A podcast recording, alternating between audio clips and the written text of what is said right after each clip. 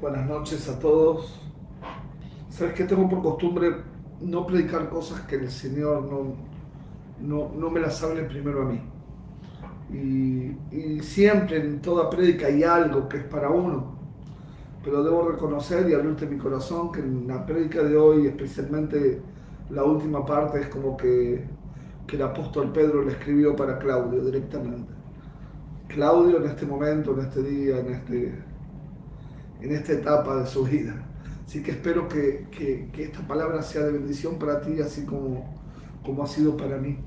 Seguimos, seguimos con, nuestra serie sobre la, primera epístola del apóstol Pedro, eh, que hemos llamado esto una frase que está dentro del mismo, de, la misma, de la misma carta, que es firmes en la gracia. Estamos en nuestra cuarta parte y y, vamos avanzando tan de a poquito porque tiene tanta riqueza que, que me imagino que viene para largo. Pedro escribe esta carta y lo primero que hace, así como también lo hace Pablo en casi todas sus epístolas o en todas sus epístolas, es que establecen un fundamento teológico. Y después que establecen este fundamento teológico, inmediatamente después se meten en lo práctico, o sea, qué es que este fundamento teológico, qué significa o cómo repercute en la vida cristiana práctica.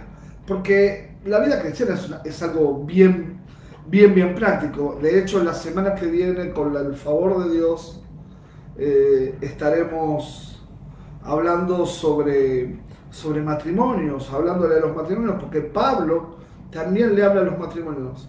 Pero hoy veremos que, termina, que, que, que, Pedro termina eh, de establecer este fundamento teológico. Porque ¿qué es teología? Teología es el estudio, el estudio de Dios, es fundamentar todo, entender a Dios para poder fundamentar toda nuestra vida en Dios. Es entender de Dios para poder fundamentar toda, toda, toda nuestra vida en estos principios de Dios que están en las, en las escrituras. Eh,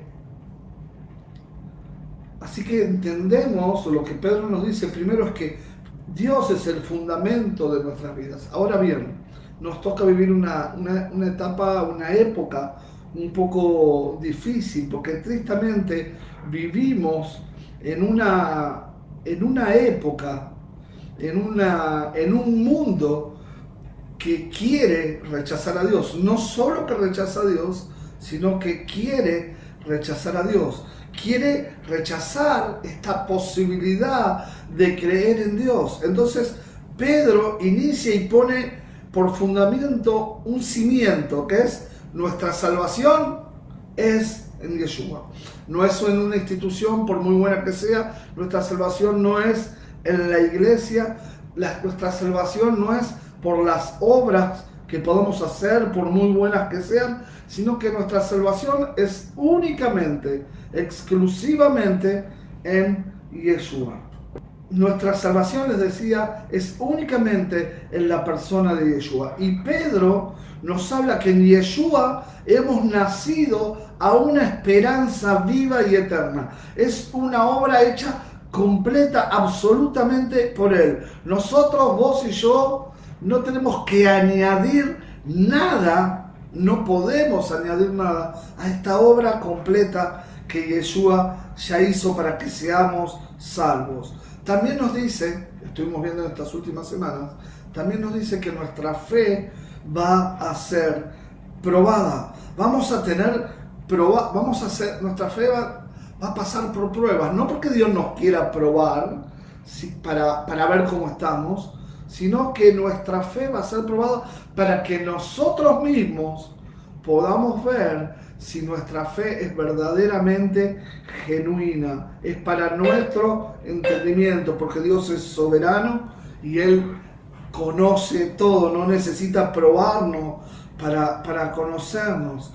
Es para ver si tenemos una fe genuina, genuina, pero nuestra fe es en Él y nuestra fe descansa solamente en la persona de Jesucristo. Luego vimos que Pedro nos habla de las responsabilidades que tenemos como cristianos y nos, está, nos habla primero de, de un llamado a la santidad, porque vos y yo hemos sido apartados no solo por Dios, sino que hemos sido apartados por Dios y para Dios. Ya no nos, ya no nos pertenecemos a nosotros mismos, le pertenecemos a aquel que nos compró, le pertenecemos a Yeshua. Y no nos compró por cualquier precio, nosotros no salimos baratos, Dios no regateó por nosotros, Dios entregó a su Hijo amado, al Señor de señores y al Rey de reyes, para comprar nuestras vidas. Le pertenecemos a Él, porque Él pagó por mí y por ti con su vida en la cruz para comprarnos. También estuvimos viendo que nos llama a un amor fraternal, de amarnos los unos a los otros, pero mucho más allá de un sentimiento, ay, qué bonito, qué buena onda, no, no, sino que nos llama a un amor en acción.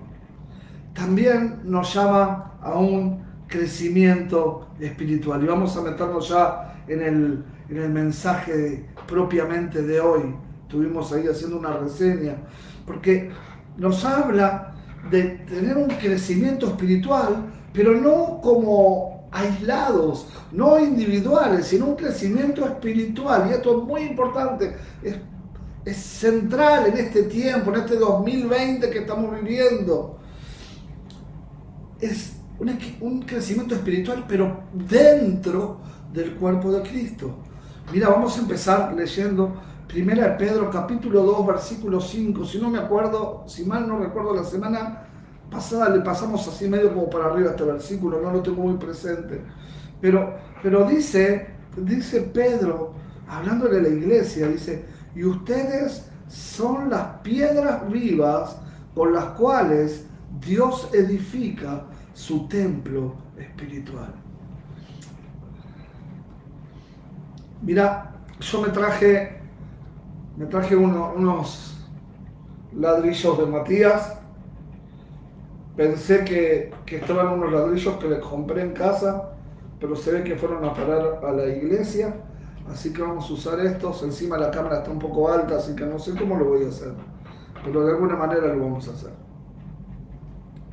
La verdad que yo voy a usar estos ladrillos porque ni idea cómo se edifica con piedras. En realidad, fuerza de ser sincero, no tengo idea cómo se edifica con ladrillos, pero, pero esto es más fácil. Por lo menos en la infancia, en la infancia alguna vez fui niño y, lo usé.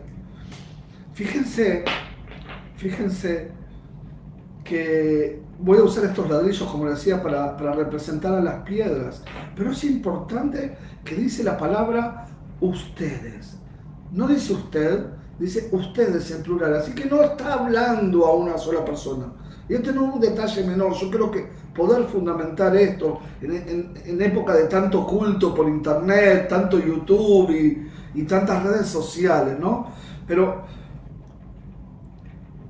esto no es para una palabra, para una persona suelta, no dice tú eres la piedra, sino que dice que juntos, como familia, somos las piedras vivas con las cuales Dios edifica su templo espiritual.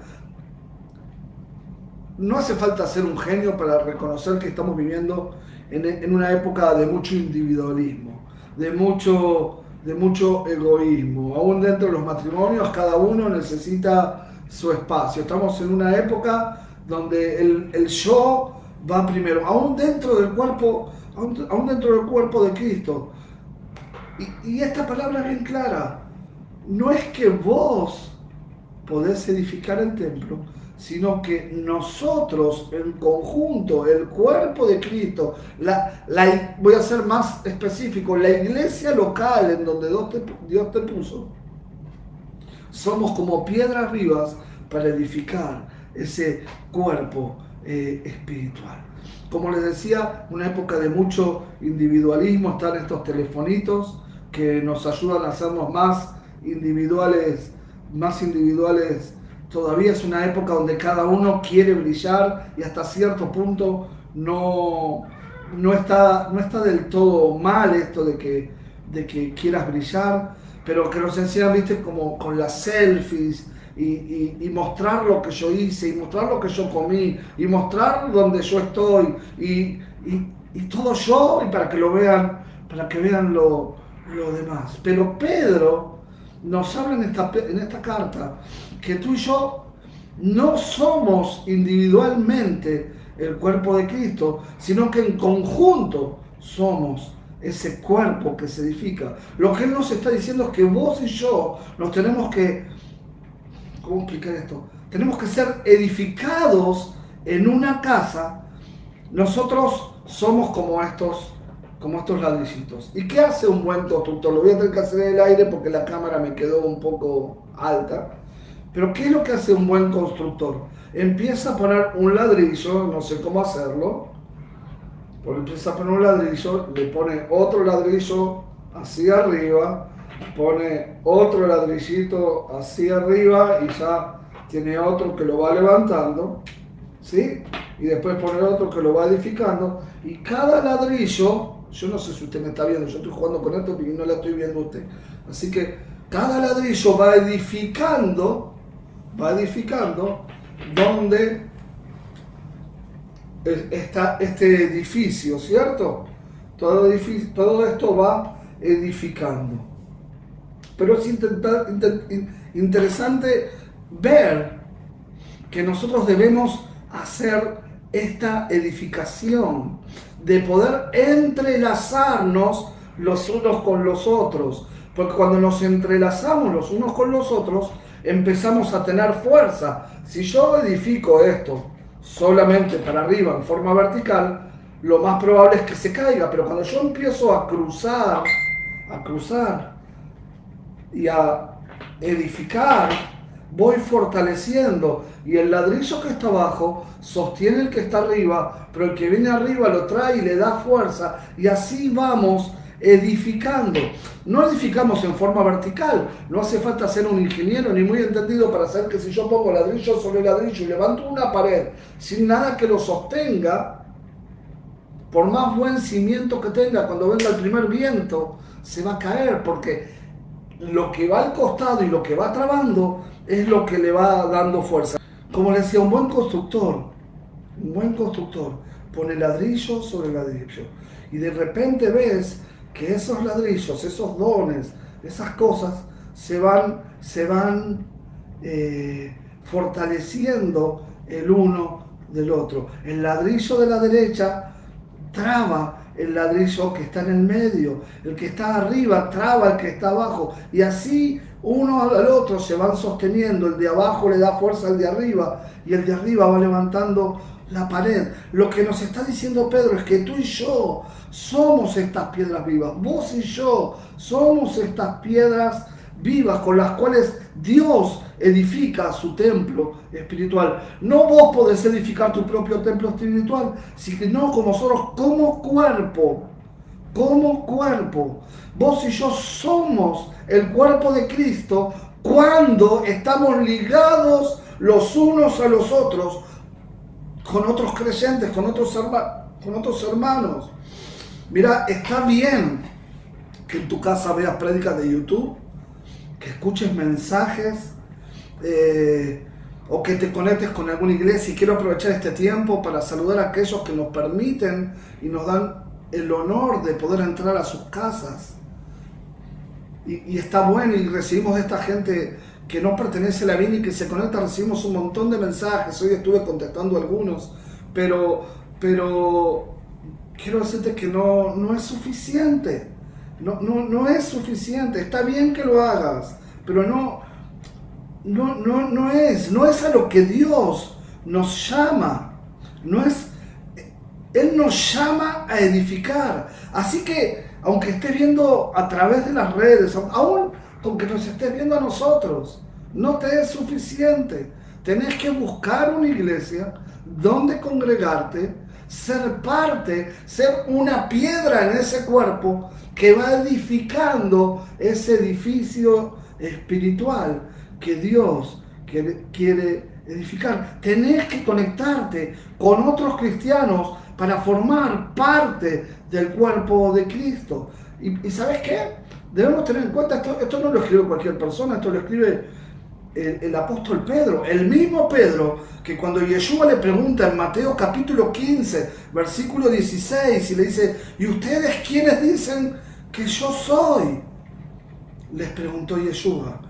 Simón, o sea Pedro, respondió, tú eres el Cristo, el Hijo del Dios viviente.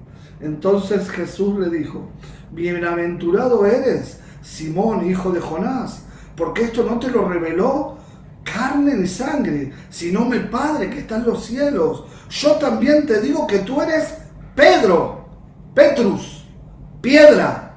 Nos habla de una piedra. Escucha este concepto. Nos habla de una piedra. No le está diciendo, tú Pedro eres la piedra.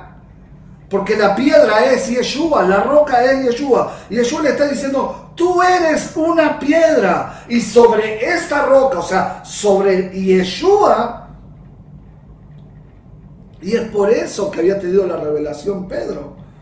Dice, tú eres el Cristo, tú eres el Hijo de Dios, tú eres el Mesías. Y sobre la verdad, sobre esa revelación, esa es la roca. Y tú y yo, vos y yo, somos solamente piedras. Pero sobre esa roca que es Cristo, edificados todos juntos sobre esa roca que es Cristo, somos el templo, el templo espiritual que está edificando el Señor. Fíjate que dice, y sobre esta roca, no sobre esa piedra, no sobre vos, Pedro, sobre esta roca, dice Yeshua, edificaré mi iglesia y las puertas del Hades, del Hades no, no prevalecerán sobre ella. De hecho, este mismo Pedro, un versículo antes, ahí en, en 1 Pedro 2.4, dice, ahora ustedes se acercan a Cristo, quien, la, quien es la piedra viva principal del templo de Dios. Tremendo. Entonces, Yeshua, Jesús, es la piedra principal. Y vos y yo somos piedritas que somos construidos en el cuerpo de Cristo. Pero debo, debo, esto no es una opción, debo estar entrelazado en mi vida con otros creyentes que son piedras como yo, piedras de edificación, con otros creyentes. ¿Y qué es lo que nos une? Porque cuando un albanil construye, pone un ladrillo, pone otro ladrillo, pone cemento y después pone el otro ladrillo. El cemento es lo que une a estas piedras o a estos ladrillos. ¿Y qué es lo que nos une a nosotros? ¿Qué es lo que nos une a nosotros? El amor. Lo que nosotros nos une es el amor. El amor, el uno por el otro. Eso es lo que nos une. Porque cada vez es más común ver a aquellos hermanos que dicen, ah, no, yo soy yo Dios y nadie más. Pero si fuese así, no estaríamos cumpliendo con lo que nos dicen las, escrituras de amarnos los unos a los otros y de amarnos aún cuando somos ásperos. Porque no todos somos mansitos y suavecitos como no todos le caemos bien a todos. La Biblia nos manda amarnos aún los unos a los otros. Y así cumplimos las escrituras. Así que el amor, el amor de Dios fluyendo en nosotros, es lo que nos une y es lo que trae fuerza a ese edificio. Y somos construidos en el cuerpo de Cristo. Y ahí es cuando, a partir de este fundamento, es cuando Pedro va a empezar a hablarnos de lo práctico de la vida cristiana. Y sabes qué? Cuando hablamos de principios, todos gritamos gloria a Dios, sí, amén. Pero cuando empezamos a ver la vida práctica que Dios nos está llamando, muchas veces nos cuesta, porque hay cosas en nuestra carne con las cuales debemos trabajar. Y hoy vamos a tocar dos o tres aspectos de esta vida práctica a la cual Dios nos está llamando. Primera de Pedro, capítulo 2, versículo 13 al 15. Les repito, vamos a usar durante este estudio la NTV. No es mi Biblia preferida, pero vamos a usar esta Biblia. Y dice así, por amor al Señor, me imagino que hay alguien que nos está viendo y escuchando que ama al Señor. Dice, por amor al Señor, sométanse a toda autoridad humana, ya sea al rey como jefe de Estado o a los funcionarios, funcionarios que él ha nombrado, pues a ellos el rey los ha mandado a que castiguen a aquellos que hacen el mal y a que honran a los que hacen el bien. La voluntad de Dios es que la vida honorable de ustedes haga callar a la gente ignorante que los acusa sin fundamento alguno. Palabra difícil, viviendo en Israel, en los tiempos que estamos viviendo, manifestaciones mañana, tarde y noche. Un país que políticamente está absolutamente dividido, más que nunca. Y hoy, justamente en estos dos días que se recuerda el asesinato por diferencias políticas de, del primer ministro Itzhak Rabin. Pero Pedro nos está diciendo que Dios nos está llamando a vos y a mí a respetar a las autoridades civiles. Aun cuando sean malos, aun cuando sean perversos, aun cuando no los hayas votado. La Biblia nos dice que debemos obedecerlos. Pedro está escribiendo esto, hermano, en la época que Nerón era el emperador, el emperador de Roma. Y este hombre Nerón era mucho más malo y mucho más perverso que cualquier político que vos puedas conocer el día de hoy. Sin ir más lejos, este hombre Nerón mandaba a hundir a los cristianos en grandes barriles de aceite y después los colgaba, inclusive los colgaba en forma invertida y los prendía a fuego y los hacía, los usaba para iluminar el camino que los llevaba al mar. Inclusive lo usaba para iluminar el interior, el interior de, de su casa. Y a esta iglesia, a esta iglesia perseguida de manera tan tremenda, Pedro les está diciendo, obedezcan sus órdenes, obedezcan sus leyes.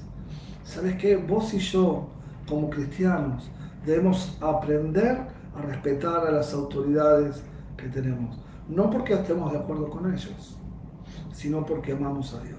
Yo quiero contarte una intimidad sacando mi familia. Obviamente tengo ideas políticas como cualquier persona, pero sacando mis hijos y mi esposa, nadie, las conoce.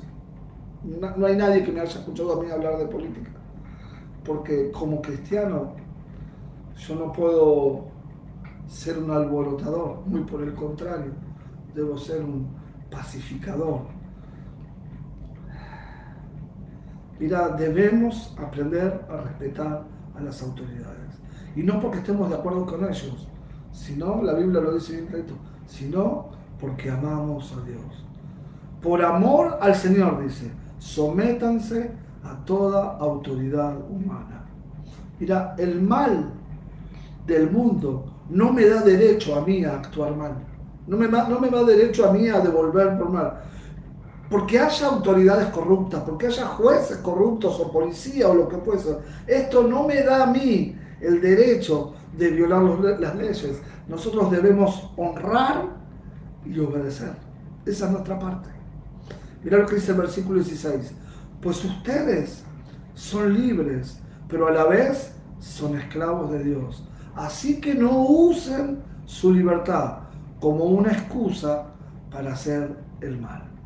Nuestra libertad en Cristo no me permite, mi libertad en Cristo, no me permite hacer el mal. Yo no puedo, yo no puedo quebrantar leyes humanas simplemente porque se me ocurre. Ahora, la pregunta confrontativa. Los cristianos a veces vamos a, a violar leyes humanas. Sí, A veces sí, cuando esas leyes van en contra de las leyes de Dios cuando esas leyes vienen a fomentar el oscurantismo o la opresión, cuando la ley viene en contra de la ley de Dios, la vamos a violar. Cuando una nación, no importa cuál, establece que nadie puede tener una Biblia, o que nadie, o que nadie puede leer la Biblia. Nosotros como iglesia tenemos la obligación no solo de orar por esa nación, sino de también de ser parte, de apoyar a aquellos que valientemente llevan Biblias a esas naciones. Tenemos una responsabilidad de, de ser parte. ¿Por qué? Quebramos una ley de una ley de los hombres, una ley humana, porque hay una ley superior que es la ley de Dios. Y esa ley, esa ley humana, fue promulgada para mantener a los hombres en oscuridad y en opresión del enemigo. Y obviamente que esto debe ser con muchísimo respeto. Nosotros tenemos muchos amigos que llevan Biblias a diferentes países, no puedo dar nombre, pero usted sabe de quién están hablando. Y estas personas nunca entraron a esos países pateando, pegándole a los policías o, o incendiando cosas o insultando. No, siempre fue con mucho respeto, no maldiciendo, muy por el contrario, bendiciendo, pero sí violamos la, ley humana, la ley humana cuando esa ley humana deshonra la ley de Dios. Éxodo 1, y esto no es nuevo, ¿eh? Éxodo 1, hay una historia muy muy interesante. Nos cuenta que cuando el faraón ve que el pueblo de Israel empieza a multiplicarse, muy, muy grandemente, esto le da temor, de mar temor de que se dé vuelta la tortilla y que termine el pueblo egipcio sometido al pueblo de Israel que estaba creciendo de una manera descomunal. Entonces él saca una ley, el faraón saca una ley, la que dice que, dice que si nace dentro del pueblo de Israel, si nace una nena, puede vivir, pero si nace un varoncito, había, había que había que matarlo. La ley decía, tiene que morir. Pero hay, la Biblia nos cuenta que hay dos parteras, Cifra y Púa. Qué nombre, ¿no? Púa. Piénselo para, para su próxima bebé. Ellas deciden desobedecer esta, esta ley. Ellas no van a matar a estos bebés solo porque el rey lo dijo. ¿Por qué? Porque hay una ley superior, que es la ley de Dios. Y nuestro Dios es un Dios de vida y no un Dios de muerte. Así que estas mujeres deciden desobedecer al faraón y no lo deshonran, no le hacen una manifestación, no se paran enfrente del palacio del faraón a insultarlo o a, hacer escándalo, no hacen, no hacen lío, no matan gente, nada que ver, ellas son muy, muy, muy, muy respetuosas, pero desobedecen esa ley. Y cada vez que nace un bebé varón, lo dejan vivir. ¿Y qué nos dice la Biblia? La Biblia dice, por haberse mostrado temerosas de Dios, les concedió tener muchos hijos. Y después dice, Dios trató bien a las parteras. Qué bueno que es nuestro Dios. Y aunque estaban violando una ley, Dios bendice a estas mujeres porque pusieron la ley de Dios por encima de esta ley humana. Y nosotros debemos entender, iglesia, debemos entender que estamos viviendo, aunque vos no lo estés sintiendo, estamos viviendo un tiempo de persecución. En Israel está empezando un tiempo de de persecución. ¿Cómo explicarte esto? Conozco pastores que les están retirando la exención impositiva, que es el único derecho que tenemos las casas de oración en Israel. Y yo quiero decirte que retirar la exención impositiva, o sea, no pagar la arnona, simplemente hace que no podemos seguir existiendo. Una, una iglesia mediana como la nuestra, solo de Arnona pagaría algo de 25 mil shekels cada dos meses. Imagínate. ¿Qué otra cosa te puedo contar? Pero, pero los cristianos vamos a ser, vamos a ser perseguidos por nuestra fe. Esta semana fue aprobada una ley en la Knesset, nadie, nadie habla de eso, donde se le prohíbe al Estado, se le prohíbe al Estado darle subsidios a las amutot, para el que no entiende hebreo, amutot son las organizaciones sin fines de lucro de origen cristiano. ¿Y sabes qué es lo más llamativo? Que es la única ley que fue aprobada por unanimidad, por unanimidad, en más de cinco años. La iglesia está siendo perseguida. Los cristianos, se viene un tiempo donde seremos atacados por nuestra fe. Va a llegar un día en donde nos van a decir que no nos podemos reunir más. Cada vez hay más, más política antimisionera. Y llegará el momento que nos dirán que no nos podemos, no nos podemos reunir más. Y llegará el momento que la iglesia se tendrá que levantar. Se tendrá que levantar y oponerse a la ley de los hombres, pero con honra, con respeto, sin hacer escándalo, sin hacer manifestaciones en Balfour. ¿Por qué? Porque la ley de Dios es superior a la ley humana. Y vamos a tener que continuar reuniéndonos. Una de esas a escondidas, no sé cómo. No pegándole a los policías, no, no, no, no haciendo lío, no incendiando nada, ¿no? ¿Por qué? Porque la ley, la ley de, Dios es superior a la ley del hombre. Cuidado, no estoy hablando de esta situación donde ahora no nos podemos congregar porque hay una ley sanitaria justificable que no nos permite, no estoy hablando de eso, ¿eh? Obviamente que debemos honrar a nuestras autoridades y seguir todas las instrucciones que nos dan para cuidarnos y para cuidar el bienestar, el bienestar común. ¿Sabes qué? El rey de Babilonia. Un día se levanta y saca un decreto que no se podía orar nadie más que a él. O sea, él era Dios. De un día se levantó, pero había, había ahí un hombre muy, muy respetuoso, se llamaba Daniel, una persona que estaba cerca del círculo del poder. Él no se esconde. Dice la Biblia que él se va a su casa, abre la ventana, abre, abre, abre las ventanas y se pone a orar al único al único Dios vivo, al único Dios verdadero, para que todos lo puedan ver. Daniel estaba declarando, escúchame rey, yo te respeto. Él no insultó al rey, él no hizo un escándalo, no maltrató a nadie, sino con respeto dijo, rey, hay un Dios que es superior a ti y yo me postro delante de él. Y nosotros tenemos que tener esa fe, iglesia, una fe y una confianza en Dios, que nuestro Dios es superior a cualquier ley humana. Eso no significa que vos y yo podamos violar la ley. No, no, me malinterpretes lo que quiero decir. Y es por eso que respetamos esta ley sanitaria que nos impide congregarnos a razón de la pandemia. Eso no es lo que Pedro nos está enseñando. No es lo que la Biblia nos está enseñando. Pero cuando la ley humana se enfrenta con la ley de Dios, con la voluntad de Dios, vos y yo como hijos debemos reconocer la ley de Dios sin tener ningún tipo de dudas. Versículo 17 dice, respeten a todos.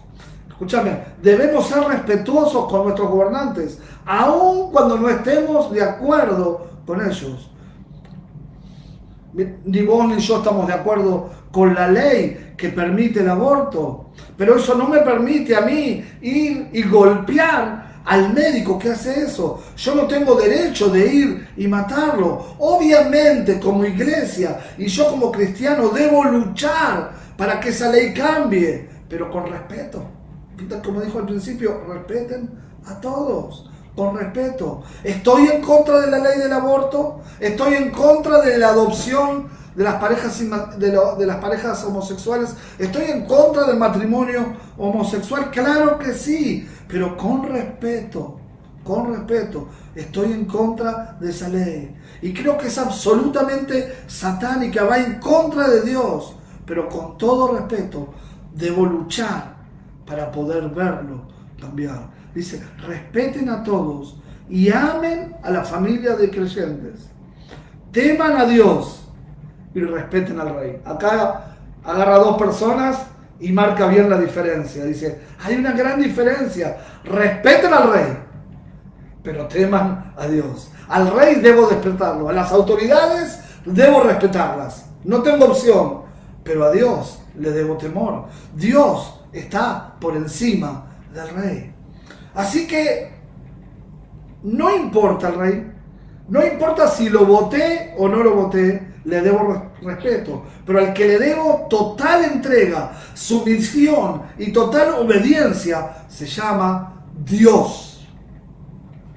Es, es a Él a quien debemos temer. Es solo a Él a quien debemos temer. Y cuando nos encontramos en este conflicto como cristianos, en una ley que va en contra de la palabra de Dios, vos y yo, con respeto, decidimos obedecer, a Dios. ¿Se acuerdan? Hace unos meses se corría el rumor de que iba a salir, que iba a salir el tema del, de este del chip para la vacuna. Yo debo oponerme a eso. Ahora no voy a salir a prender de fuego la casa de gobierno para que no promulguen, para que no promulguen esa ley. Honramos a las autoridades. Y aún a las leyes que van en contra de la Biblia, aunque no me guste, debo obedecerlas. Fíjense que dice el versículo 18. Ustedes, estuvimos hablando de honra ahora en la parte civil, lo que tiene que ver con nuestro país, con nuestros gobiernos. Ahora vamos a hablar un poquito de lo que tiene que ver con nuestra vida laboral. Ustedes, los que son esclavos, deben someterse a sus amos con todo respeto. Y yo me voy a tomar un ratito para explicarte el contexto en que fue escrito esto. Dios no aprueba la, la esclavitud. Bajo ningún concepto aprueba la esclavitud.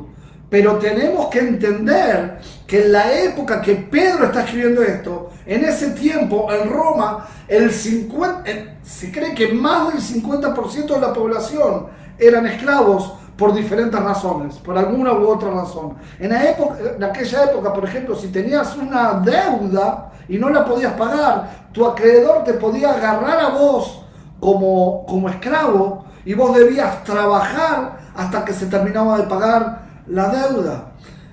Otra razón era el imperio romano. Era un imperio conquistador y cada día que cada vez que volvían de la conquista, volvían con prisioneros a los que ponían en esclavitud. Ellos traían. Y Pedro les está escribiendo a esos creyentes que estaban como esclavos. Y, eso no, significa lo que le acabo de decir, eso no significa que, que, esto le agrada a Dios, este tema de la esclavitud, porque mirá lo que dice en, en primera de Timoteo capítulo 1, Dios menciona a los traficantes de esclavos, pero los menciona junto a los asesinos, junto a los homosexuales, a los adúlteros, a los mentirosos, a los cuales la Biblia los denomina impíos y pecadores. Así que Dios está totalmente en contra de la esclavitud. Entonces, si está en contra de la esclavitud, ¿cómo hacemos para interpretar este, este pasaje? Es que Dios nos está hablando a ti y a mí como empleados, como trabajadores. Así que desde este, desde este entendimiento vamos a leer este pasaje. Dice, hagan lo que ellos les ordenan. No solo si son bondadosos y razonables, sino también si son crueles.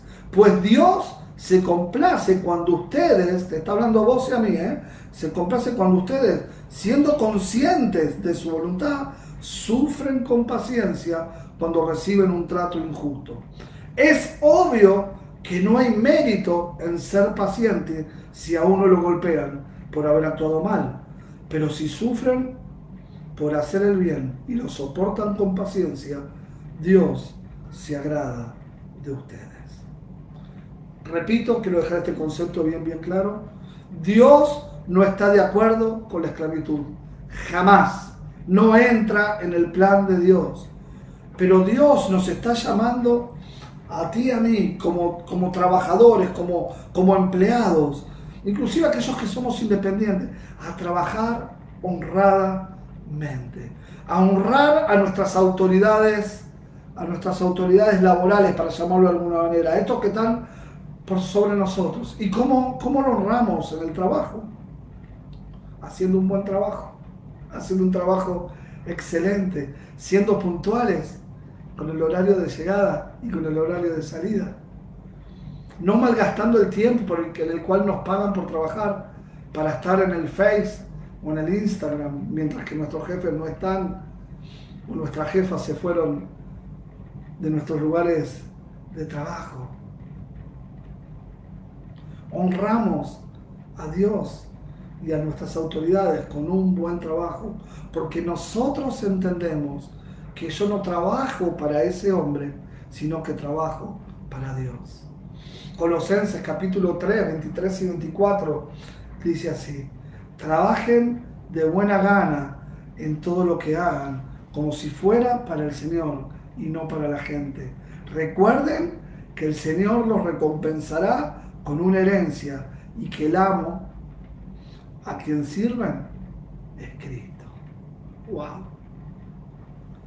Así que vos y yo debemos honrar a nuestros jefes, así sea malo, así sea bueno, así sea gritón, aunque nos pague poco, debemos honrar y hacer el trabajo de la mejor manera posible, mientras que oramos y le pedimos a Dios que nos dé un trabajo mejor.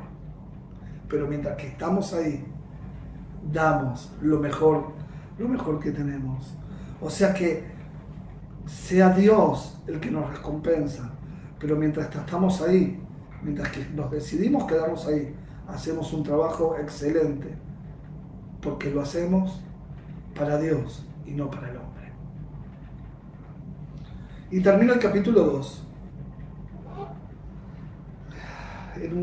con unos textos que a mí me han ministrado de manera de manera tremenda.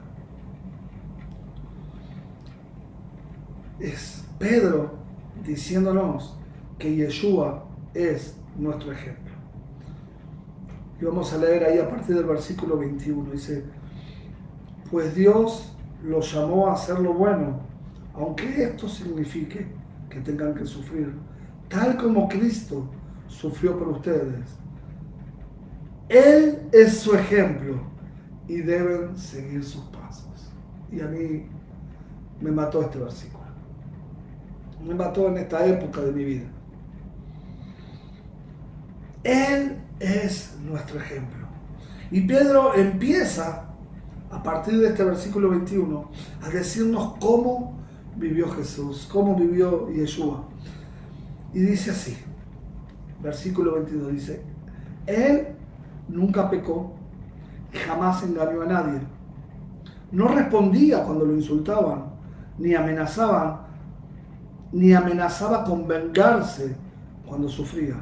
Dejaba su causa en manos de Dios, quien siempre juzga con justicia.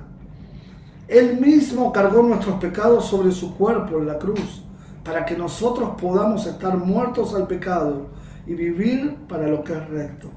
Por sus heridas ustedes son sanados. Antes eran como ovejas que andaban descarriadas, pero ahora han vuelto a su pastor, el guardián de sus almas.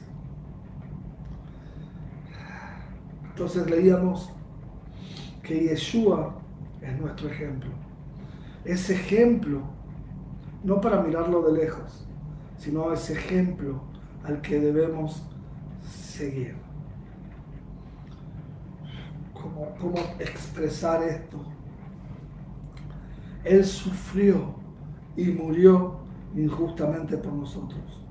Y nunca, nunca dijo nada. No defendió ni peleó por sus derechos. No buscó vengarse ni demandar a nadie, sino que llevó sobre sí mismo. Mira vos, no solo que no se quejó, no solo que no se vengó, no solo que ni siquiera pensó mal, sino que llevó sobre sí mismo mi culpa y tu culpa, nuestra culpa, y se llevó nuestras enfermedades. Y a mí, a mí me pegó muy fuerte esto. Porque cuántas veces, no es que uno desea vengarse, pero sí desea con todo corazón que no es las cosas que uno que andan diciendo por ahí. desea demostrar que uno no es eso que andan diciendo, o desea demostrar que no, que no se merece lo que le está pasando, o las injusticias que lo rodean. Pero él vivió una vida perfecta. Sufrió no las consecuencias de sus errores, sino las consecuencias de nuestros pecados. Y aún así, en ningún momento pensó en defenderse, en defenderse y en exigir sus derechos. Más aún, hasta se llevó nuestro pecado y se llevó nuestras enfermedades. Y a mí me pegó mucho, personalmente, muchísimas veces esa forma. No, a veces hasta inconscientemente deseo o me encuentro planeando cómo voy a demostrar tal cosa o cómo voy a demostrar la otra. Y Dios me dice, descansa, descansa en mí, descansa en mí. Quiero terminar con esto y, ¿sabes qué? Nosotros vivimos en una ciudad, en una, en una sociedad muy, me sale la palabra, muy demandante, pero no demandante de, pedir, sino de demandas judiciales, de, litigios judiciales. Por todo se hace juicio y también por nada también te hacen juicio o hacer juicio. Hay muchísimos abogados ofreciéndose gratis. Miren, hace poco cuando Noemí estaba, tuvo el accidente, el accidente estábamos ahí en la policía porque nos exigían hacer la denuncia y nos sacó un tipo dice, tomen este número de teléfono, vayan a ver el abogado, es gratis y, o sea, es gratis. Hay un montón de, de abogados ofreciendo ¿sí? absolutamente gratis, no cuesta nada. Pero vos y yo como cristianos, tan solo porque tenemos el derecho legal de, de demandar algo a alguien, eso no significa que debamos hacerlo. Tener el derecho legal no significa que debamos, que debamos hacerlo. ¿Por qué? Porque lo que Dios nos está diciendo es que debemos confiar en Él. Que sea Dios, que sea Él nuestro defensor y no algún abogado cualquiera. Que vos y yo, por nuestra fe, estemos dispuestos a soportar injusticias y confiar en Dios que Él es el que nos va a defender. Esta palabra caló profundamente en mi corazón. Sabemos que la muerte de Yeshua fue totalmente injusta. Él no había pecado, Él no le hizo mal a nadie, Él no engañó a nadie. Pero dice que cuando fue a la cruz, enmudeció como un cordero.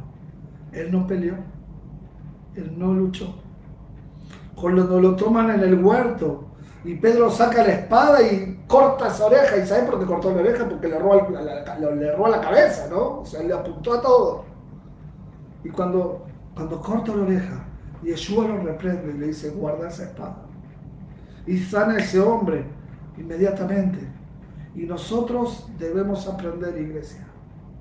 Debemos aprender que a veces nos van a atacar muchas veces te van a atacar. Van a atacar nuestra fe, van a atacar nuestros principios, van a atacar lo que creemos. Y debemos aprender, esto no es una opción, debemos aprender a no defendernos. Es re difícil, a mí me está costando un montón. De hecho, todo el día pidiéndole perdón a Dios por, por todo lo que me, estoy queriendo defender y solo en los últimos días, nada más. Tenemos que aprender a no defendernos y dejar que sea Dios el que nos defienda. Dejar que, dejar que sea Dios el que pelea nosotros. Es una palabra que suena fácil.